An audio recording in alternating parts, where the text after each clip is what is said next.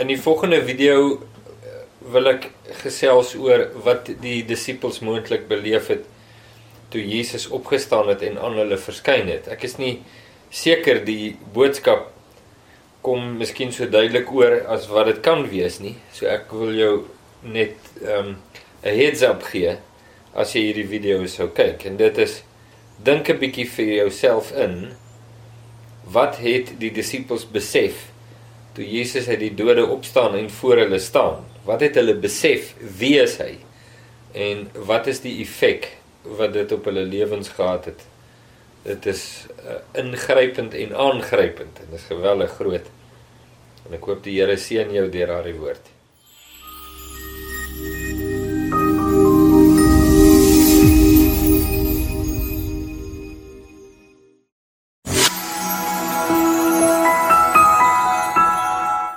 Baie welkom by Vita die Woordskool.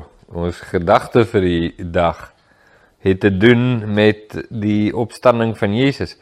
Nou in hierdie lockdown tyd kyk ons natuurlik nou heelwat ehm uh, YouTube en Netflix. En ons loop 'n program raak op Netflix wat ek sal aanbeveel. Ek sal regtig aanbeveel dat jy kyk. Die die program se naam is Anno Domini of AD. Ek weet nie wat is die res van die naam nie, maar ek dink Dis al nou, maar as jy as jy Netflix het en jy gaan kyk, jy absoluut kry. Nou dit, dit gaan dit dit dit die die program, die reeks is 'n reeks. Begin by die kruisiging van Jesus en die drama rondom die kruisiging en dan natuurlik die die fenomeen van die opstanding en dan ontwikkel dit so deur handelinge, jy weet die uitstorting van die Heilige Gees en daar daar is 'n ander reeks wat ook beskikbaar is uh, The Chosen wat nou vreeslik ook hier rond te doen wat mense ook kan kyk wat baie goed is. Maar terwyl ons nou hierdie reeks op Netflix kyk, uh kyk jy nou na al die verskillende karakters wat hulle nou uitbeeld en uh, dan kom die skrifte by jou so op terwyl jy nou dit sien. Maar toe toe let ek 'n ding op uh in hoe hulle die opstanding van Jesus uitbeeld. Uh so min of meer was die toneel 'n kamer, nou's Petrus en Johannes en weet al hierdie ouens daar by mekaar is chaos in Jerusalem. Die spanning tussen die Sanhedrin en Pilatus en weet die moontlikheid dat eh uh, dat die hoofpriester uh, dink dat die disippels gaan Jesus steel uit die graf uit en dan sê hy het opgestaan. Daai hele storie, baie politiek daarin betrokke en en uh, en natuurlik hier op die derde dag, hier verskyn Jesus in hulle midde. Nou wat 'n wat 'n kosbare ding en is regtig hierdie mense wat die program gemaak het, het dis 'n goeie program. Sover ek hom nou gekyk het, is goed en en uh kyk daarna en stuur my weet wat jy dink van die program as jy dit kyk hier reeks. Dit verskyn Jesus nou dan. Nou jy moet nou net iets in gedagte hou en dis eintlik waar ek nou jou verbeelding wil gebruik om saam met te stap want daar is goed wat die Bybel sê en nie sê nie rondom die opstanding. En dit wat die Bybel sê oor die opstanding van Jesus is baie kosbaar, maar dit wat die Bybel nie sê oor die opstanding is vir my amper nog kosbaarder. Maar nou onthou nou, hierdie klomp disippels het 'n hulle boesemvriend, Jesus, vir wie hulle baie agting en liefde en respek gehad. Het hulle nou gesien hoe het die die mense hom nou kom arresteer en met geweld gevat en toe gemanhandle en aangerand en dit was eers net jy weet gewone aanranding en dit later georgestreerde aanranding geword en hy's oorgegee aan Pilatus en hulle het hom met 'n um, kats geslaan en hy's in repe geskeur en dit alles publiek nou en die verhoor en dit is hierdie hele storie so hierdie verskriklike traumatiese drama speel hom af hier en hulle sien voor hulle oë hoe hulle vriend en hulle rabbi vermoor word op 'n verskriklike makabere manier. So die dit het 'n dit het 'n bepaalde trauma wat dit al al was dit nou nie iemand wat hulle geken het nie, meer nog so omdat hulle hom geken het. Al was dit sommer net iemand wat jy gesien het, jy ry verby en jy sien langs die pad hoe hulle iemand behandel soos wat hulle Jesus behandel het. Dit het 'n dit het 'n traumatiese effek. Dit is jy's ontstel as jy by jou bestemming aankom. As jy sê jy glo wat ek nou net gesien het en jy vertel, daar's ontsteltenis in jou siel. As 'n mens jou siege is is omgekrap. Hoeveel meer nog as dit jou vriend is? So as jy nou net kan dink net vir 'n oomblik, dit is is jou vriend of jou kind, nê, nee, van Maria, Jesus se ma was by. So sy sien dit. So net net uit daai perspektief en hoek gesien, is dit al klaar geweldig traumaties. En uh en Jesus is dood en hy's vermoor. Hulle het sy lyk van die kruis afgehaal. Nadat hy gesteek is met 'n spies om seker te maak dat hy dood is en hulle het hom begrawe. Nou dit het alles gebeur in 3-4 dae se tydperk. So dit was nie 'n lang uitgerekte ding nie. So dit was die gebeure was so kort op mekaar. So hier teen die derde dag. Nou kan jy mos nou dink. Daar was nie tyd vir refleksie en bepeinsing onder 'n vrye boom, jy weet, en uh, manuskripte skryf en analisering, gesprekvoering nie. Daar was nie counselling, was niks nie. Dit was die Sondag.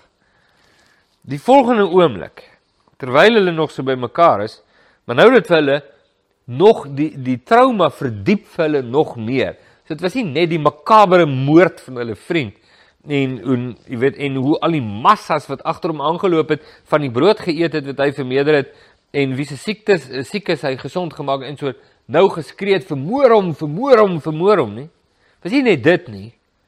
Dit was nou sit ook gedraai na hulle toe. En alle waarskynlikheid gaan die magte en kragte wat agter die moord van hulle vriend sit gaan ook nou op hulle losgelaat word. So dit raak nou vir hulle ver meer persoonlik as wat 'n mens dink. Goed. So nou is dit die derde dag. Hulle is bymekaar in hierdie in hierdie vertrek. Dit is die trauma, die skok, die die ehm um, die grieving, ek weet nou nie wat om hoe om dit in Afrikaans te sê vir 'n oomblik nie ontgaan daai woord my. Hulle treur oor hulle vriend. Ehm um, dis die verlies. Dis dis geweldig en dis die vrees dat dit nou na hulle kant toe gaan kom. Goed. So dis die dis die setting. Dis die agtergrond. Volgende oomblik staan Jesus in hulle midde. nou Nou die Bybel sê dit. Die die Bybel sê ek gaan dit nou lees. Die Bybel sê dit, maar daar's iets wat die Bybel nie sê nie. En die Bybel slaan omtrent geen ag op die emosies wat die disippels beleef nie. En en hierdie program ID op Netflix wat ons nou gesê het, dat ek nou verduidelik het ons kyk het dit op daai een punt toe nou heeltemal misgevat. So hulle beeld uit hier is die disippels by mekaar volgende oomblik is Jesus en hulle sê, "Ha! Oh, oh, dis Jesus. Wat? Wie sê? Hey. Ek, Jesus. Kyk glo." Nou ja, dit is mos nou akteurs en dit is 'n produksie. Maar daar's twee baie belangrike dinge wat hulle misgetas het. Maar nou voor ek op dit kom, wil ek gou vir jou lees. Uh Lukas 24 is die toneel waar die Emmausgangers nou loop. Is nou hulle is nou in hierdie trauma. Op die derde dag loop hulle terug omtrent, ek weet nie, tussen 11 en 15 km van Jerusalem na Emmaus en 'n man en 'n vrou in alle waarskynlikheid. En stap terug. 'n Derde persoon is saam met hulle en begin met hulle praat. Uh, hulle nooi hom toe op die ou einde vir ete, wetende nie uh, nie bewus daarvan dat dit Jesus is nie. En hulle nooi hom in en uh, by die tafel aan tafel vat hy die brood en breek dit. En die oomblik toe hy die brood breek, toe gaan hulle oë oop om te sien dat dit Jesus is. Nou kan jy nou ag, kyk, dit was om die minste te sê 'n massale skok moes dit gewees het.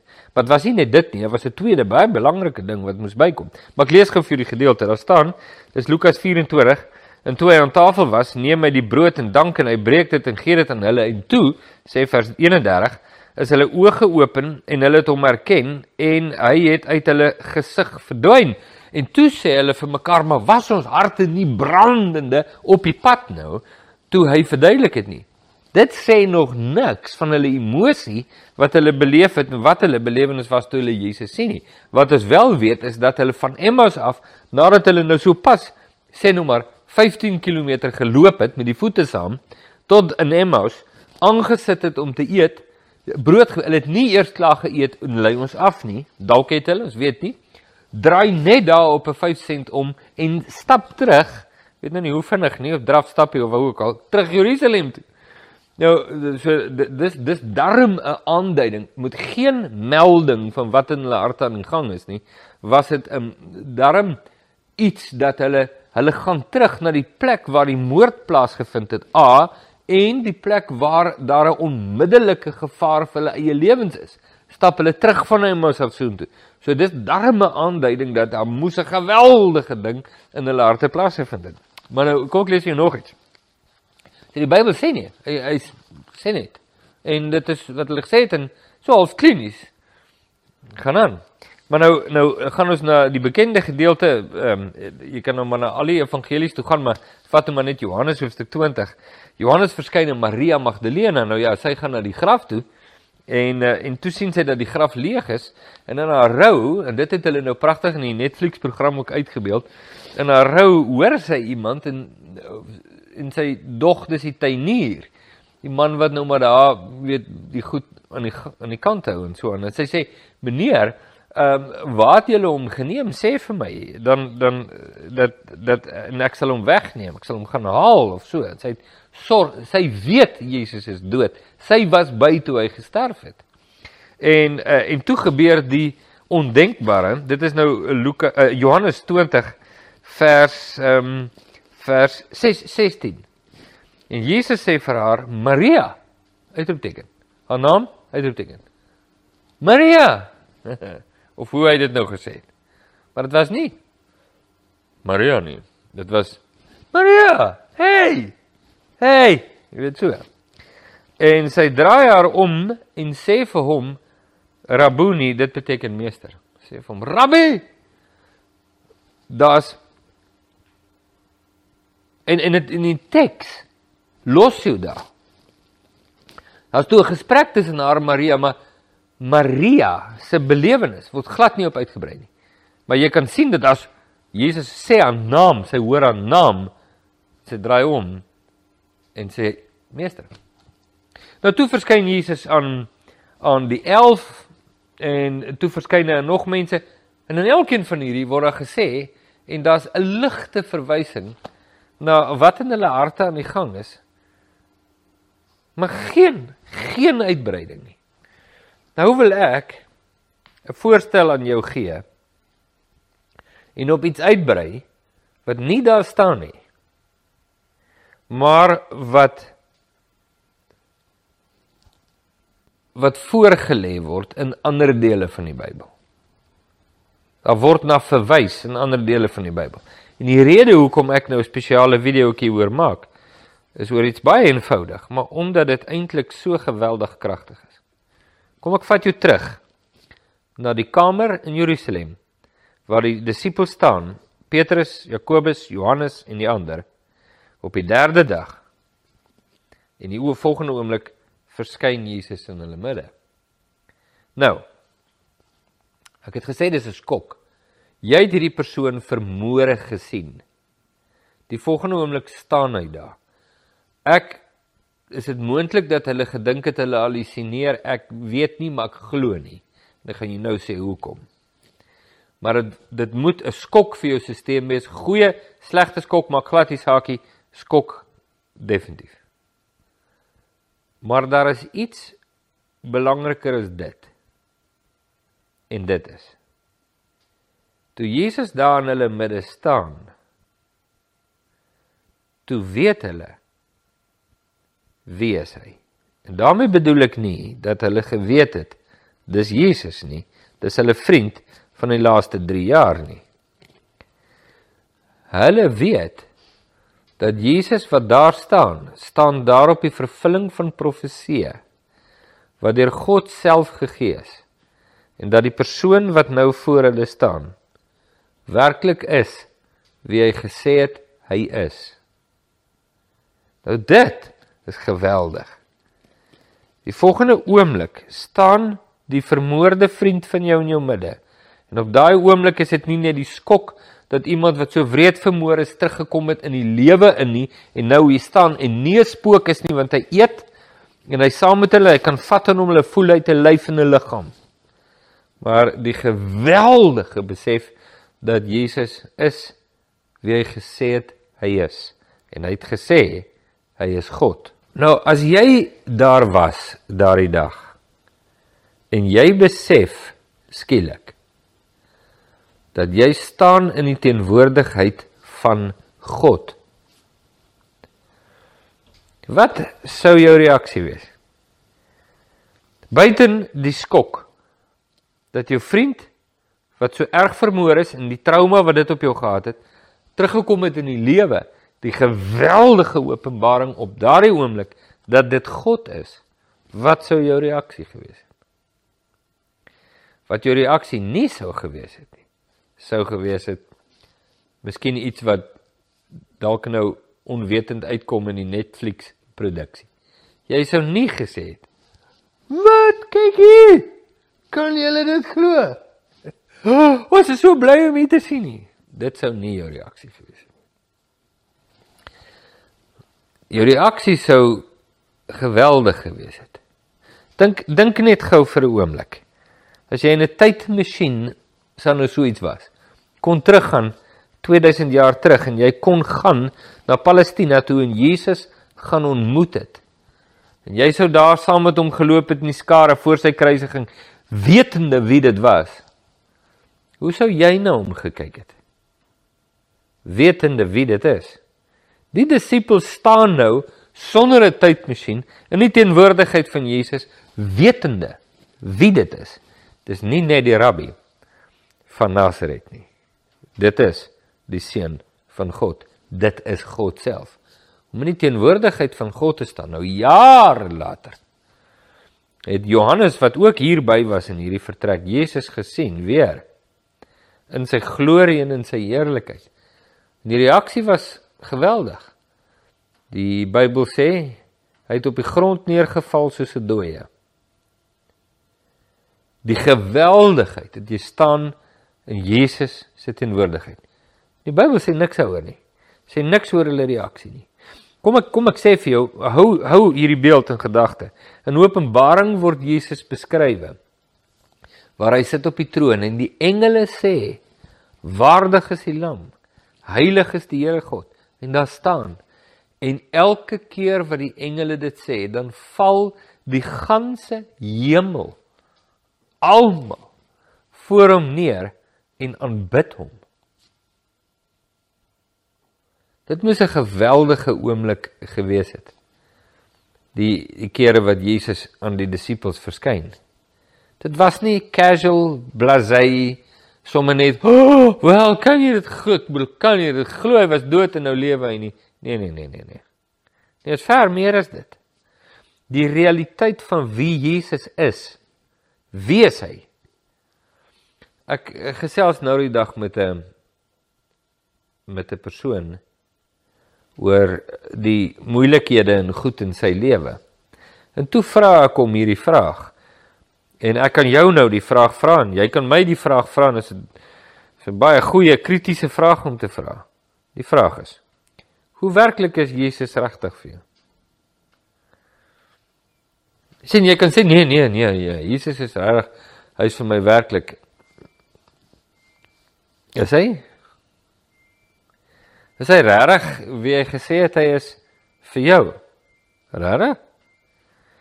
Of is dit 'n naam waaraan ons gewoond is uh, met 'n beeld wat ons van hom het? Ek weet nie jy dalk 'n beeld van 'n Sweedse Jesus met blonde hare en blou oë en jy weet en, en hy staan met sy vingers so en hy het 'n sash om en ek weet ons het beelde van van wie is Jesus? Nee nee nee, dit is nie dit is nie die vraag nie. Die vraag is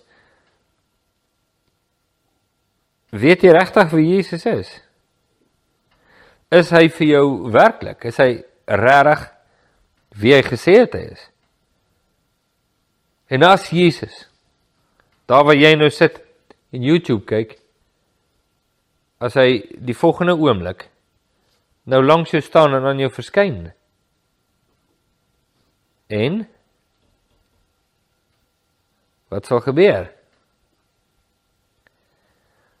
Sal dit 'n skok wees om te besef hoe werklik en hoe naby is Jesus aan jou? Sal dit 'n groot openbaring wees oor wie hy regtig? sien, dis wat ons nodig het. Ons het ons het nodig om ons prentjie van wie Jesus is.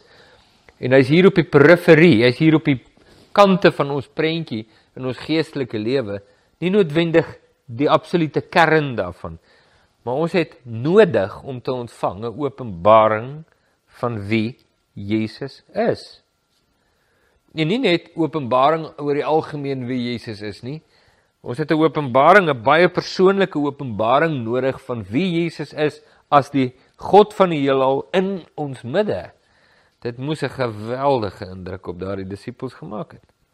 Vir hulle net om skielik te besef nie net is hulle geliefde rabbi terug uit die dood uit nie, hoe ondenkbaar, maar dat hy God is. Dink net, hoe moes dit hulle wêreldperspektief verander het? Alles alles wat hulle dink, hulle verwysingsraamwerk Ons luister na Petrus se preek in Handelinge. En al waaroor Petrus preek is wie Jesus is. Dis al. Niks anders nie. Wie Jesus is. Die belangrikste onderwerp.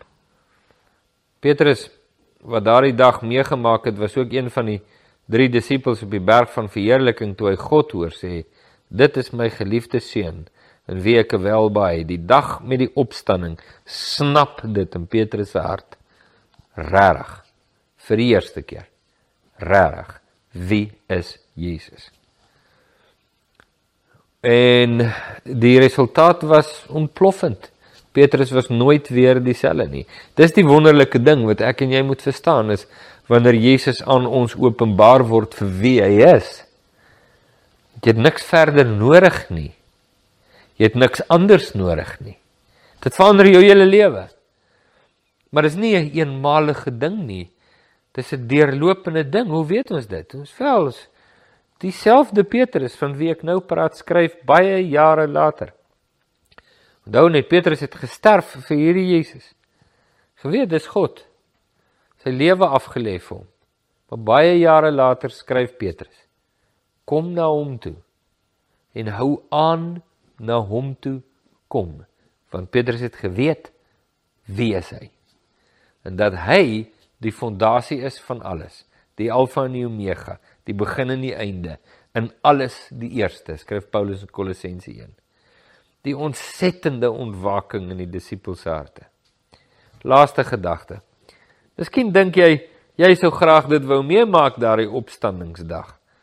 En daar wou gewees het toe Jesus verskyn. En en het, ja, jy sou net daar wou wees en jy dink wat sou jy gedoen het? Dan ek wil nou iets vir jou baie belangrik sê en dit is dit is beskikbaar vir jou. Miskien nie dat Jesus fisies aan jou openbaar uh, verskyn nie. Maar definitief dat hy aan jou openbaar word. Daaroor is die Bybel baie duidelik. Dit is jou grootste erfenis. Baie groter as enige iets anders is die openbaring van wie Jesus is, nie die openbaring van wie jy is nie. Soveel mense plaas soveel klem op jou nek. Ooh, jy moet net ontdek wie's jy. Nee, nee geen sin so nie. Die grootste openbaring in lewe wat daar is is om te ontdek wie Jesus is. Dis die grootste krag wat daar is in enige mens se lewe. En dit is vir jou beskikbaar. Ek wil vir jou voorstel 'n gebed wat ons al so baie gebid het hier op Vita Day en dit is uit die woorde van Lukas toe hy skryf in Lukas 24 oor die Emmausgangers. So om te sê Here breek U vir my die brood dat my oë kan oopgaan om U te sien. Daar's baie ander goed wat ek nodig het om te sien. Maar daar's geen ding wat ek so begeer om te sien as wie Jesus is nie. Want dis die lewe van God. In hom was daar lewe. En die lewe was die lig van die mense. Kosbaar, nee, Johannes 1 vers 4. So dis 'n gebed wat ek en jy moet bid en nie ophou bid nie.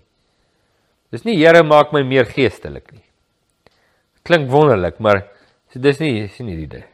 Here maak gebruik my meer nie. Nee, nee, nee. Net hierdie een ding. Here open my oë om U te sien. Wat ook al die moeite werd is, wat ook al ek vir God behaaglik mag wees, kom uit die feit dat Jesus in my lewe openbaar word. Dis die katalisator, dis die krag van beweging. Enigiets wat ek nodig het, kom uit daardie openbaring. Dis nie kosbaar nie. Dink 'n bietjie daaroor. Die Bybel praat nie oor die emosies van die disippels nie. Die diepe aanbidding wat gevolg het toe Jesus aan hulle verskyn, die diepe aanbidding. Nie net oor 'n vriend wat uit die dood opstaan nie, maar God in hulle midde. Hoe kragtig is dit? Dis wat ek en jy nodig het, meer as enigiets anders. Kom ek bid saam met jou. Dankie Here Jesus vir die werklikheid van wie U is. My gebed nou vir myself en vir elkeen wat hierdie video kyk. Here Ons leef in 'n baie interessante, snaakse, onvoorspelbare tyd. En ons weet soveel dinge. En ons het soveel kennis, toegang tot soveel kennis op die internet en ander bronne. Maar die een ding wat ons moet weet, ontbreek ons grootliks. Wie is Jesus? Ek bid dat U Uself aan ons sal openbaar met groot krag, met waarheid en met heerlikheid. Open ons oë dat ons U mag sien. In Jesus se naam. Amen.